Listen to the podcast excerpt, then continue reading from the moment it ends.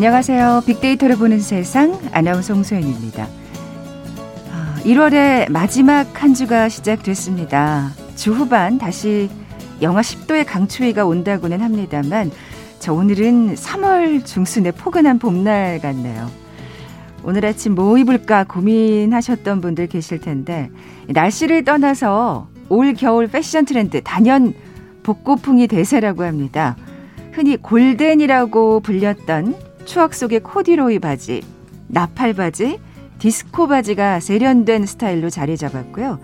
7, 80년대 인기를 끌었던 그 어깨 넓은 롱코트, 90년대 학생들의 사랑을 독차지했던 떡볶이 코트도 어, 단연 인기라고 하네요.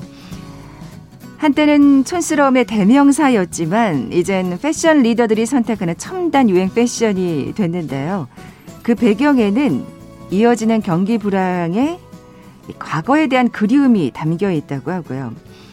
추억 속의 복고 문화, 지친 마음을 위로해주는 힐링 아이템의 역할까지 해준다고 하는데요. 잠시 후 빅데이터가 알려주는 2021 핫트렌드 시간에 자세히 빅데이터 분석해 봅니다. 아, 이어지는 월드 트렌드 빅데이터로 세상을 본다 시간엔 최근 개최 여부에 관심이 모아지고 있는 도쿄 올림픽 관련 소식 살펴봅니다. 자, KBS 제일 라디오 빅데이터를 보는 세상 먼저 빅퀴즈 풀고 갈까요? 자, 오늘 올림픽 관련 얘기 나눠볼 텐데 올림픽에서 최초의 금메달 영원히 지워지지 않는 기록이겠죠. 자, 지금은 많은 올림픽 금메달 리스트들이 있습니다만 첫 금메달의 그 영광의 순간 정말 온 국민이 열광했었는데요. 1976년 8월 1일 양정모 선수는 레슬링 자유형 페더급 결승에서 몽골의 오이도프 선수를 이기고 우리나라 최초의 올림픽 금메달리스트가 됩니다. 태극 마크를 단 대한민국 대표 선수의 첫 금메달이 탄생했던 올림픽. 어느 올림픽이었을까요? 보기 드립니다. 1번 베이징 올림픽, 2번 런던 올림픽, 3번 몬트리올 올림픽, 4번 서울 올림픽. 오늘 당첨되신 두 분께 커피와 도넛 모바일 쿠폰 드립니다. 휴대전화 문자 메시지 지역번호 없이 샵 9730, 샵 9730. 짧은 글은 50원, 긴 글은 100원의 정보 이용료가 부과됩니다.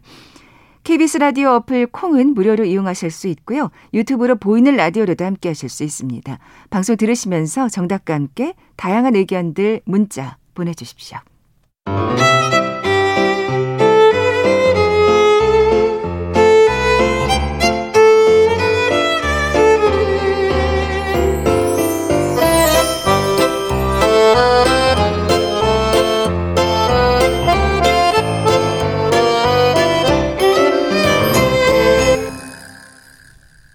데이터가 알려주는 2021 핫트렌드 상명대학교 소비자분석연구소 소장이신 이준영 교수 나와 계세요. 안녕하세요. 네, 안녕하세요. 네, 그동안 2021년 소비 트렌드 핵심 키워드 카우보이 히어로라는 주제로 10개의 키워드 살펴봤는데요.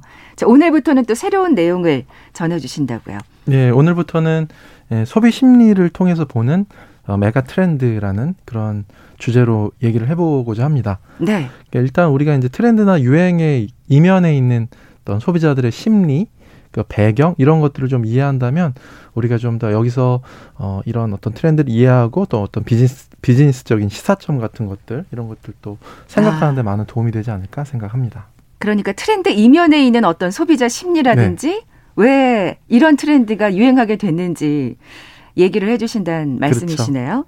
자, 오늘 첫 시간 어떤 내용 갖고 오셨나요? 네, 오늘 첫 시간에는 그 무드셀라 신드롬과 레트로 트렌드에 대해서 얘기를 해보겠습니다. 무드셀라 신드롬이요? 처음 들어보는데요. 예, 예. 무드셀라는요, 이게 원래 구약 성경에 등장하는 인물이거든요. 노아의 할아버지인데 무려 969살까지 살았다고 합니다. 아, 네. 그냥 장수의 상징이죠. 그러네요. 지금 현 세상에서 가장 수명이 긴 오래 산 나무의 이름도 무드셀라인데 아, 이름을 그렇게 붙였나 보네. 네. 미국의 캘리포니아 이제 그 화이트 마운틴에 사는 강털 소나무 이름인데요. 이 무드셀라 나이가 무려 4,800살이 넘는다고 합니다. 대단하네요. 네, 예. 그래서 이렇게 무드셀라 증후군은 신드롬은 과거를 좀 회상하고 또 아름다운 기억만 좀 남기고자 하는 이런 사람들의 심리를 의미를 하는 거고요. 그래서 사실은 우리가 이제 레트로나 복고 이런 트렌드가 또 옛 것을 좀 추억하고 또 과거를 좀 미화, 미화시켜서 좀 기억하는 어떤 사람들의 심리를 반영한다라는 측면에서 이런 무드셀러 신드롬이 레트로나 복고 트렌드를 설명한다 이렇게 보고 있습니다. 네. 아까 제가 오프닝에서 말씀드린 대로라면 이게 이어지는 경기 불황과 굉장히 관련이 네. 깊다.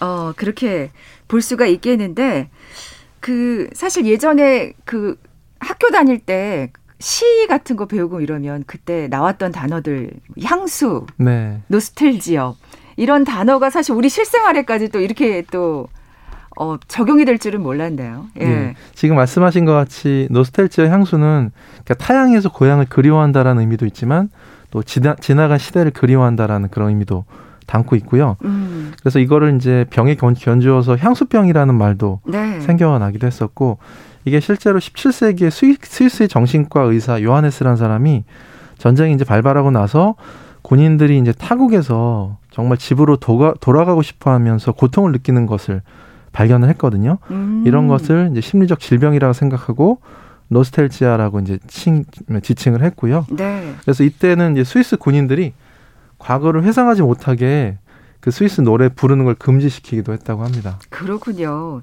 예전에 진짜 이런 어떤 일화 같은 게 꽤 있는 것 같아요. 그 뭐 향수를 자극하는 노래를 막 틀어놔서 그 적군이 네. 굉장히 그 심리를 약하게 만드는 네. 뭐 이런 일화를 들어본 적이 기억이 있는데 정말 이런 옛날을 그리워하는 심리는 진짜 예나 지금이나 똑같은 것 같고요. 또 어떻게 생각하면 나이가 들면 들수록 더 심해지는 것 같기도 하고요. 네, 그렇죠. 네. 이게 이제 우리가 옛날 걸 좀 생각하면 원래보다 좀 더 아름답게 느껴지기도 맞아요. 하고. 좀 더 미화가 되고 포장이 그렇죠. 되죠. 예. 옛날을 회상하면 마음도 좀 더 따뜻해지고 예. 기억도 좀 포장되는데 사실 그때 곰곰이 생각해 보면 그때도 힘들었는데. 그렇죠. 그래서 이런 그 심리 현상을 회고 절정이라고 이렇게 얘기하거든요. 아. 일 종의 기억 쏠림 현상인데 사람의 전생에 전생에 걸쳐서 기억을 회고하게 할 때 보면 보통 우리가 청소년기에서 초기 성인기, 10대 중후반에서 20대 초중반에 기억을 가장 많이 회고하는 현상이 나타납니다. 어. 이런 기억 쏠림 현상이 나타나는 거고요. 이 이유는 여러 가지가 있는데 그 중에서 이제 청소년기에서 이 초기 성인기에 급속하게 뇌가 또 신경 발달 과정이 진행되거든요. 그래서 굉장히 많은 양의 긍정적 기억이 아주 좋은 그 추억이 축적이 되는 그런 시기이기도 합니다. 아. 그래서 인생에서 정말 행복하다라고 해고된 소중한 추억, 추억이, 추억들이 정말 많이 이 시기에 만들어지는 거죠. 사실 우리 학생들은 정말 입시 때문에 참 힘든 시기잖아요. 네. 그래도 또 나중에 생각하면 저도 뭐 입시를 겪었습니다만 또 나중에 생각하면 아 그때가 참 좋았어라고 하는 거 보면 이 말이 또 일리가 있는 것 같고요. 네, 예. 참그 시절 그 시절이 정말 아름답다 이렇게 생각이 들고요. 그래서 보통 우리가 복구 컨텐츠라고 하는 것들을 보면 보통 이 시기에 좀 초점이 맞춰져 있거든요. 아. 그래서 그 그걸 생각하면서 호의적인 태도와 네. 반응을 이끌어낼 수 있다 하는 거죠. 아까 뭐 경기 불황이 그 배경이다라는 얘기도 했습니다만 사실 이게 어떻게 보면 계속해서 반복될 수밖에 없는 사람들의 심리라는 말씀이시네요. 네. 예. 그래서 우리가 이제 메가 트렌드라고 어, 지칭을 할 수가 있는 거고요. 아. 그래서 우리가 이제 이런 연구를 연구 결과를 보면 뇌 촬영 연구 결과가 있는데 과거 추억을 회상하게 했을 때 활성화되는 뇌 부위가 있었는데 이 영역이 뭐였냐면 기분 좋은 보상을 받았을 때 활성화되는 부위였다는 거죠.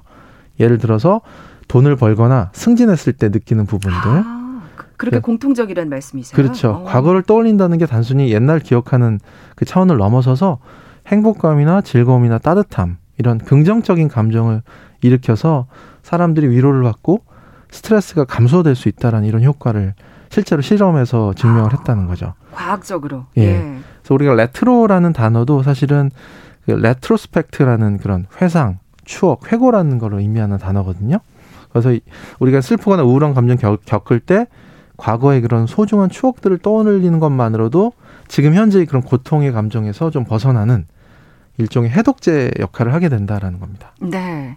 뭐 결국에는 사실 이 복고나 레트로가 계속 반복될 수밖에 없는 사람들의 심리라고 말씀을 해 주셨지만 사실 요즘처럼 이렇게 뉴트로라는 말까지 나오면서 네. 레트로 트렌드가 사랑받았던 적이 없었던 것 같아요. 예. 유형을 요즘, 좀 살펴볼까요? 예, 요즘에 굉장히 다양한 유형이 생기는데 일단 첫 번째는 디질로그라고 이렇게 지칭할 수 있는데요. 디질로그는 디지털과 아날로그 아날로그의 합성어입니다. 네. 그래서 차가운 디지털에다가 따뜻한 그 아날로그 감성을 입히는 건데 뭐 예를 들어 그런 거죠. 가전 제품 같은 것들 보면 겉에 디자인은 아날로그적인 그런 감성을 가진 디자인이지만 안에는 최첨단 기능이 내장되어 있는 것들. 음. 이런 식으로 이제 좀 더 이런 레트로 감성을 입힌 어 이런 제품들이 굉장히 또 많이 나오는 거고요. 요즘엔 또 카메라 앱 중에서도 이제 이렇게 레트로 감성을 입힌 그 필름 카메라 감성을 아, 어, 내는 예, 이런 예. 또 카메라 앱도 등장을 하기도 합니다. 그렇군요. 또 어떤 레트로 트렌드가 있을까요? 그리고 요즘에 대표적인 게 이제 도심 재생이나 업사이클링 얘기를 하는데 도심 재생은 이제 낙후된 지역이나 낡은 도심을 좀더 현대적인 감성으로 업사이클링 하는 거죠. 이런 케이스는 뭐 우리가 이제 요즘에 그 오래된 거리라든가 낡은 건물 이런 것들을 외관은 그대로 둔 채로 안에 내부를 새롭게 꾸며가지고 과거와 현대의 어떤 대조되는 감성을 조화롭게 재창조하는 그런 케이스들입니다. 아, 이것도 디지로그와 같다고 볼 수가 있겠네요. 그렇죠. 두 개가 같이 결합된 거니까요. 네, 알맹이는 사실은 굉장히 최첨단인데 네.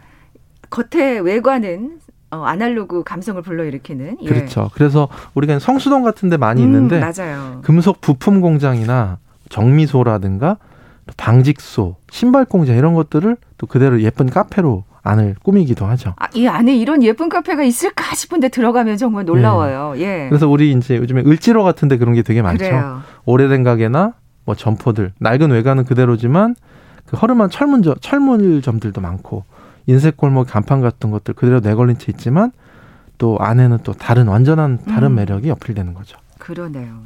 그 요즘 공간도 사실은 핫플레이스를 곰곰이 살펴보면 다 레트로 트렌드다는 생각이 듭니다.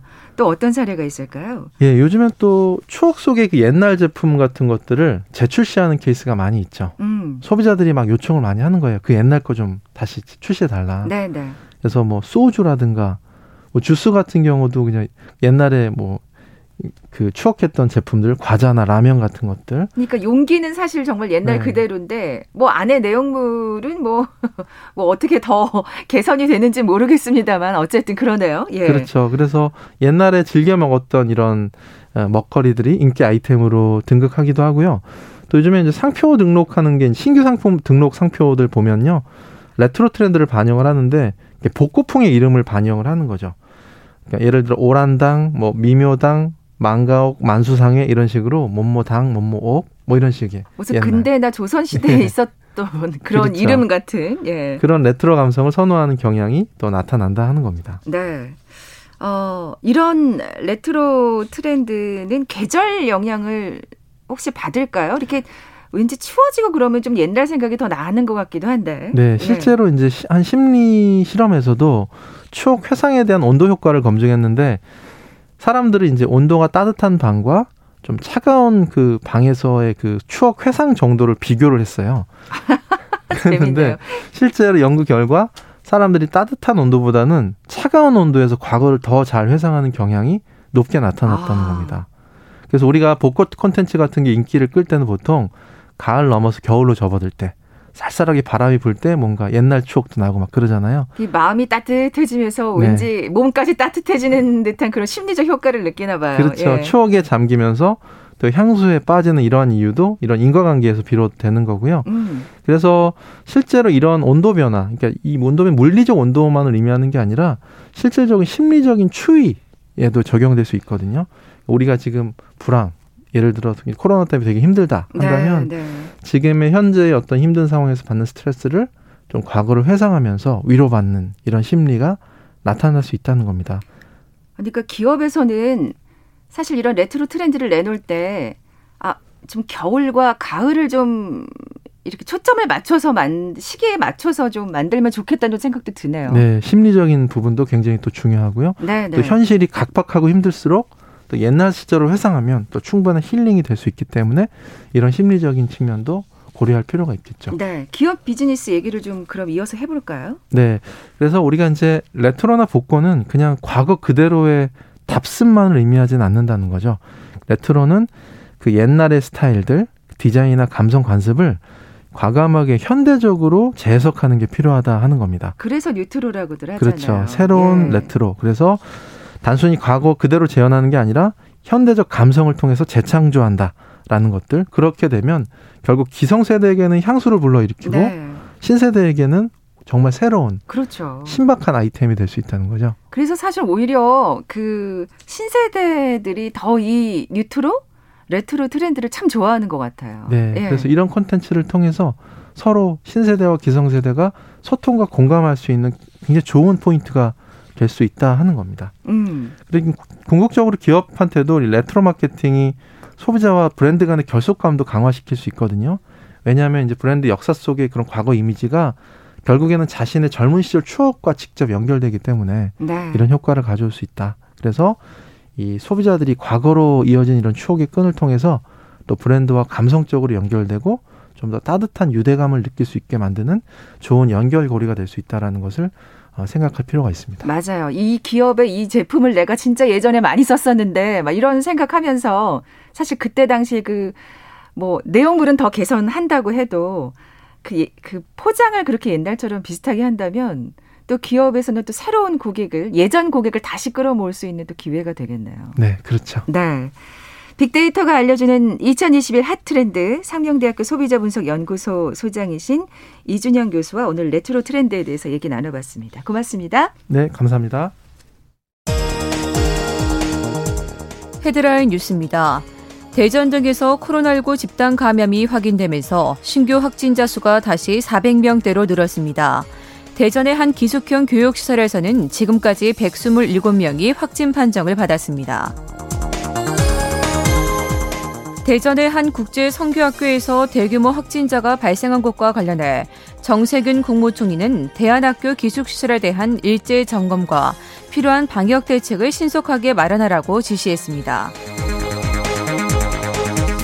정의당 김종철 대표가 동료 의원 성추행 문제로 당 대표직을 사퇴했습니다. 성추행 피해자는 같은 당 장혜영 의원으로 알려졌습니다. 고 박원순 전 서울시장의 성추행 의혹에 대한 국가인권위원회의 조사 결과가 이르면 오늘 나옵니다. 전직 쿠웨이트 주재 북한 대사 대리가 한국에 입국해 머물고 있는 것으로 알려졌습니다. 류현우 전 대사 대리로 2019년 9월 가족과 함께 국내에 입국한 것으로 전해졌습니다.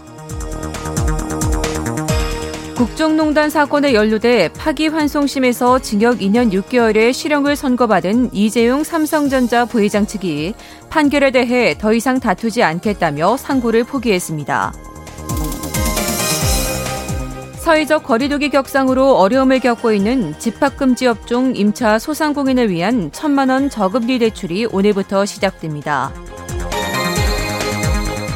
부동산 임대소득 최상위 0.1%에 속하는 1,100명이 한 해 동안 거둔 임대소득이 1조 원에 이르는 것으로 나타났습니다. 허위 사실을 말했다고 해도 불특정 다수에게 퍼질 가능성을 단정할 수 없다면 명예훼손죄로 처벌할 수 없다는 대법원 판단이 나왔습니다. 지금까지 헤드라인 뉴스 정원나였습니다.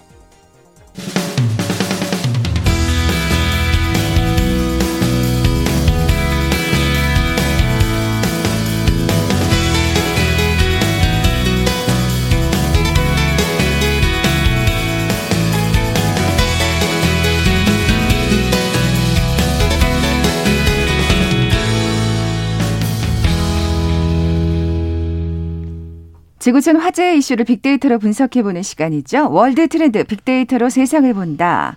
뉴스포터의 신혜리 에디터 나와 계세요. 안녕하세요. 네, 안녕하세요. 네, 신 기자님, 빅퀴즈 네. 한번 더 내주세요. 네. 오늘 올림픽 관련 얘기를 나눠볼 텐데요. 이 태극 마크를 단 대한민국 대표 선수의 첫 금메달을 탄생시킨 이 올림픽이 어떤 올림픽인지 맞춰주시면 됩니다. 1976년 8월 1일 양정모 선수는 레슬링 자유형 페더급 62kg 결승에서 어, 몽골의 오이도프 선수를 이기고 우리나라 최초의 올림픽 금메달 리스트가 됐는데요. 과연 어떤 올림픽에서 금메달을 쟁취했을까요? 1번 베이징 올림픽, 2번 런던 올림픽, 3번 몬트리올 올림픽, 4번 서울 올림픽. 네, 많은 분들이 지금 정답 보내주고 계신데 1976년을 네. 예. 그 기억하셔야 될 것 같아요. 저는 기억이 안 나는 아, 연도네요. 아, 태어나기 전에서. 저도 사실 너무 아기 때여가지고 음. 기억은 안 납니다만 정말 자료 화면으로 많이 봤었죠. 네. 그 우리 8호 구호님께서 어, 나이가 좀 있으신가 봐요. 어, 양정모 선수의 금메달 소식을 전하는 아나운서의 흥분된 목소리가 아직도 생생하다고.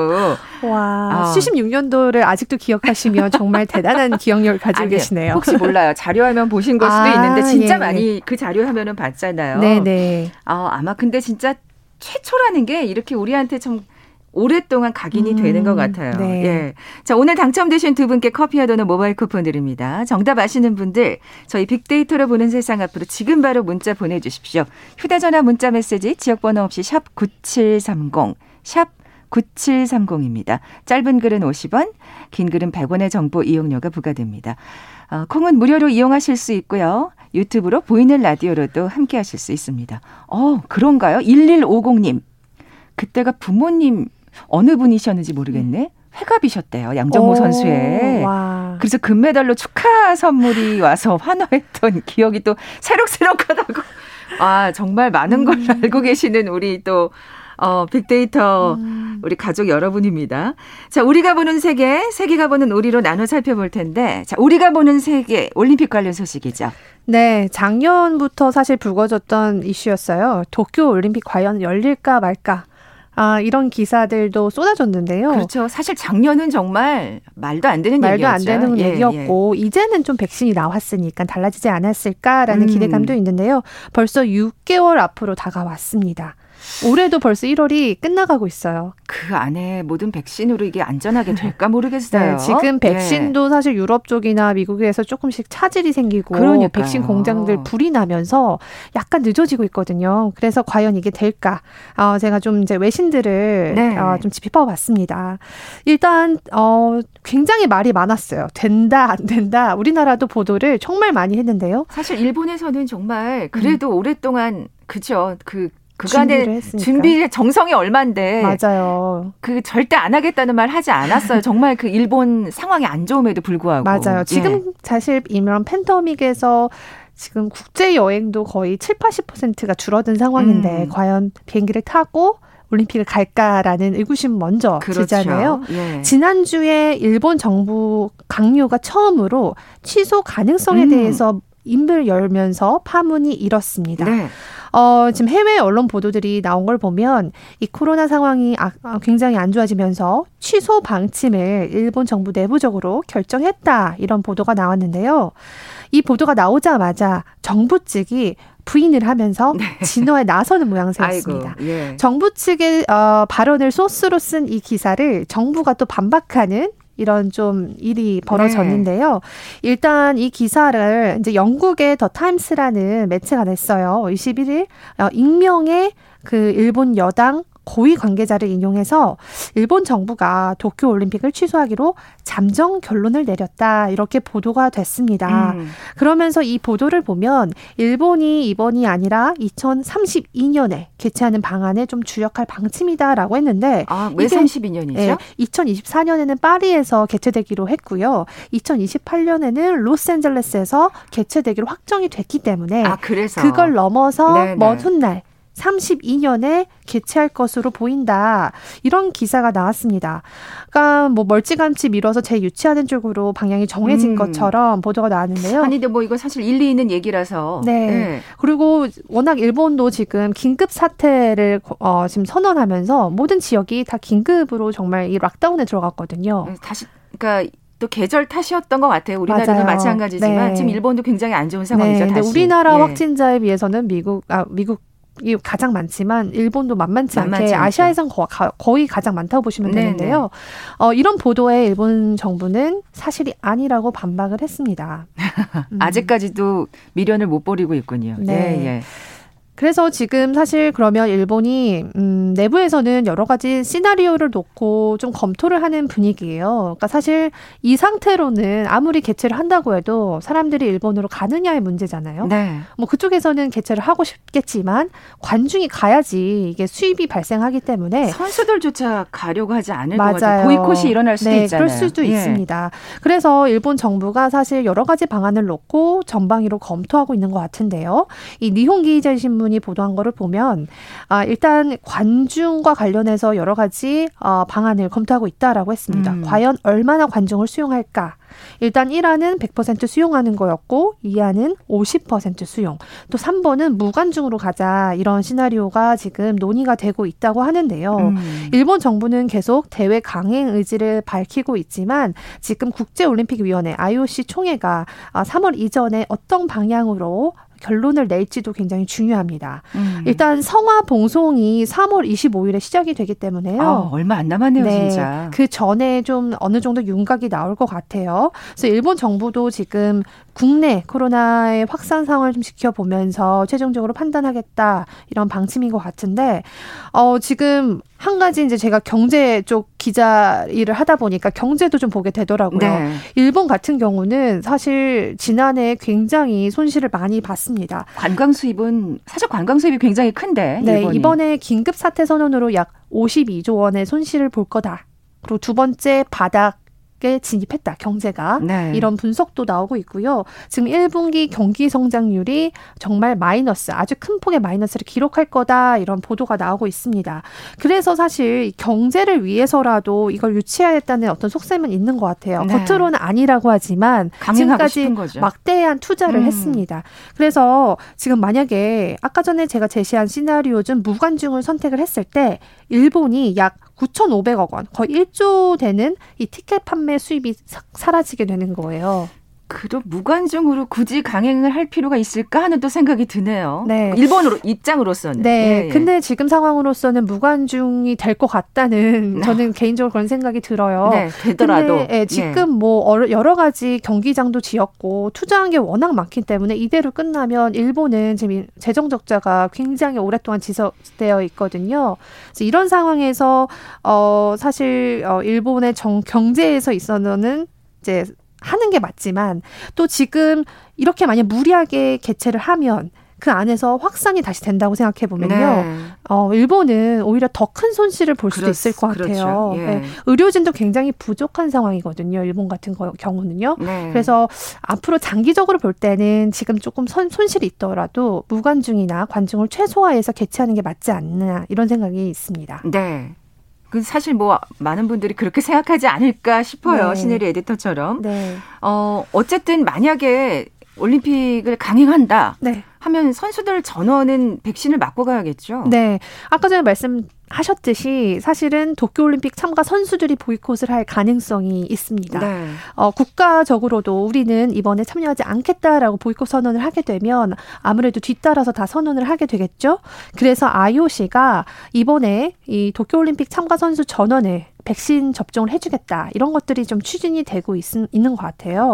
선수들뿐만 아니라 그 스태프들도 사실은 그죠? 네. 네. 그래서 일본의 상당한 인원이 될 것 같아요. 네, 마, 맞습니다. 네. 근데 일본에서 문제는 아직 백신 접종이 시작이 되지 않고 있어요. 음. 그래서 이게 과연 어떻게 할 수 있느냐에 이제 문제가 있는데요. 그러니까요. 그 어. 남은 6개월 동안 다 정말 다 맞을 수 있는 건지. 네. 예. 아니면 또 전 세계에 있는 흩어진 사람들을 하나하나 다 접종을 시켜야 되는데 그 문제도 쉽지 아. 않아 보입니다. 예. 그래서 뭐 이런 논의 도 오가고 있는데요.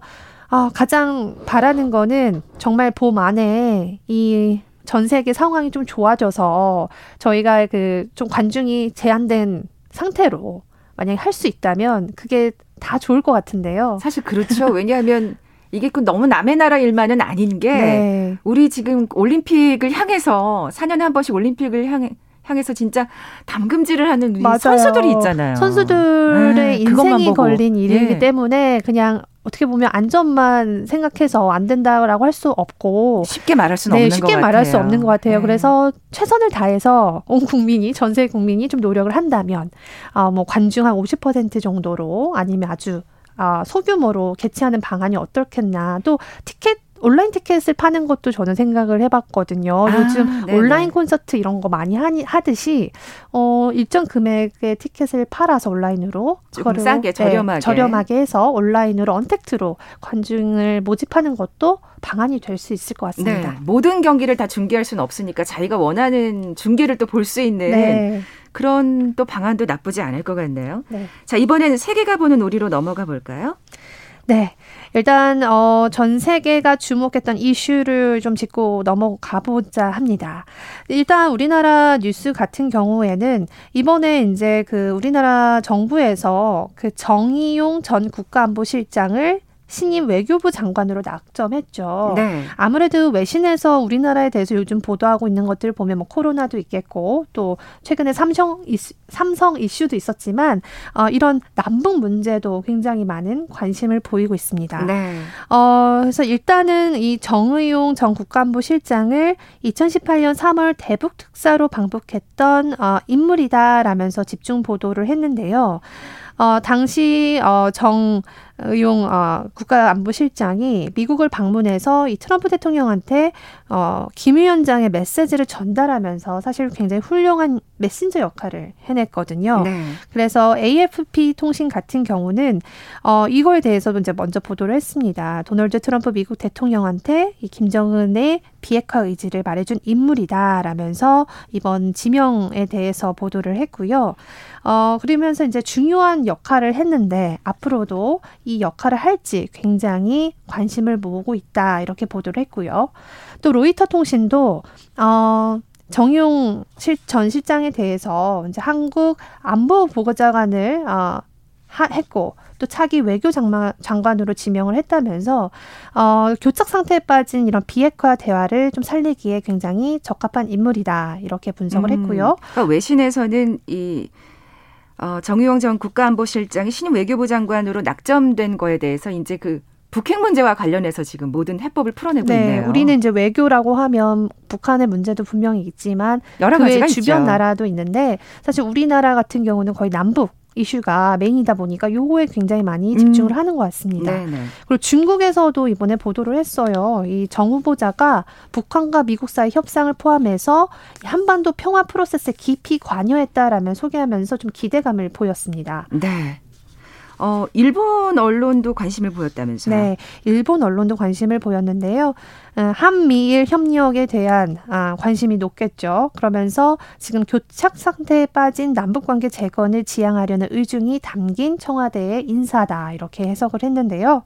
어, 뭐 교도통신 같은 경우는 어, 2018년 3월에 이 문 대통령의 특사 자격으로 평양을 방문한 그 장면을 굉장히 어, 집중적으로 소개를 했습니다. 음. 그러면서 방북 직후에 미국에 건너가서 트럼프 대통령한테 김 위원장의 메시지를 정한 아, 전한 그 인물 에 주목을 하면서요. 굉장히 경험이 풍부하고 신뢰할 수 있다라고 이제 정 실장, 정 전 실장을 어, 소개를 하고 앞으로 한미 관계를 재구축할지 그리고 남북 관계 개선을 이어가려는 의도가 어떻게 될지 앞으로 좀 관심사가 모아지고 있다 이렇게 보도를 했는데요. 네. 아무래도 지금 바이든 대통령 취임 이후에 남북 이슈는 도널드 트럼프 대통령만큼은 우선순위가 아닌 것 같아요. 지금 워낙 미국이 그 나라 안에 있는 일들 때문에 네. 바쁘니까요. 그리고 또 예. 중동 예. 이슈가 조금 더 바이든 정부한테는 우선순위로 비춰지고 있거든요.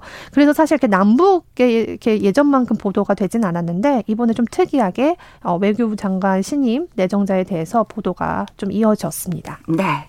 뭐 그만큼 또 외신에서는 그렇게 관심을 갖고 있는 거고 또 우리나라의 의지를 그렇게 해석하고 있는 게 아닌가 하는 네. 생각이 듭니다. 근데 보통 예전 같으면 이렇게 장관이 내정된 거에 대해서 이렇게 언론들이 다 보도를 한 적은 별로 없었어요. 아, 그렇군요. 그래서 2018년 이후에 확실히 관심사가 이전보다 높아졌다라고 볼 수 있을 것 같습니다. 네. 지금까지 뉴스포터 신혜리 에디터와 함께했습니다. 고맙습니다. 네, 감사합니다. 자, 오늘 비퀴즈 정답은 3번 몬트리올 올림픽이었죠. 커피와 도넛 모바일 쿠폰 받으실 두 분입니다. 카포레이드에 환영하러 나갔던 기억이 나신다고 중학생이셨대요. 5996님.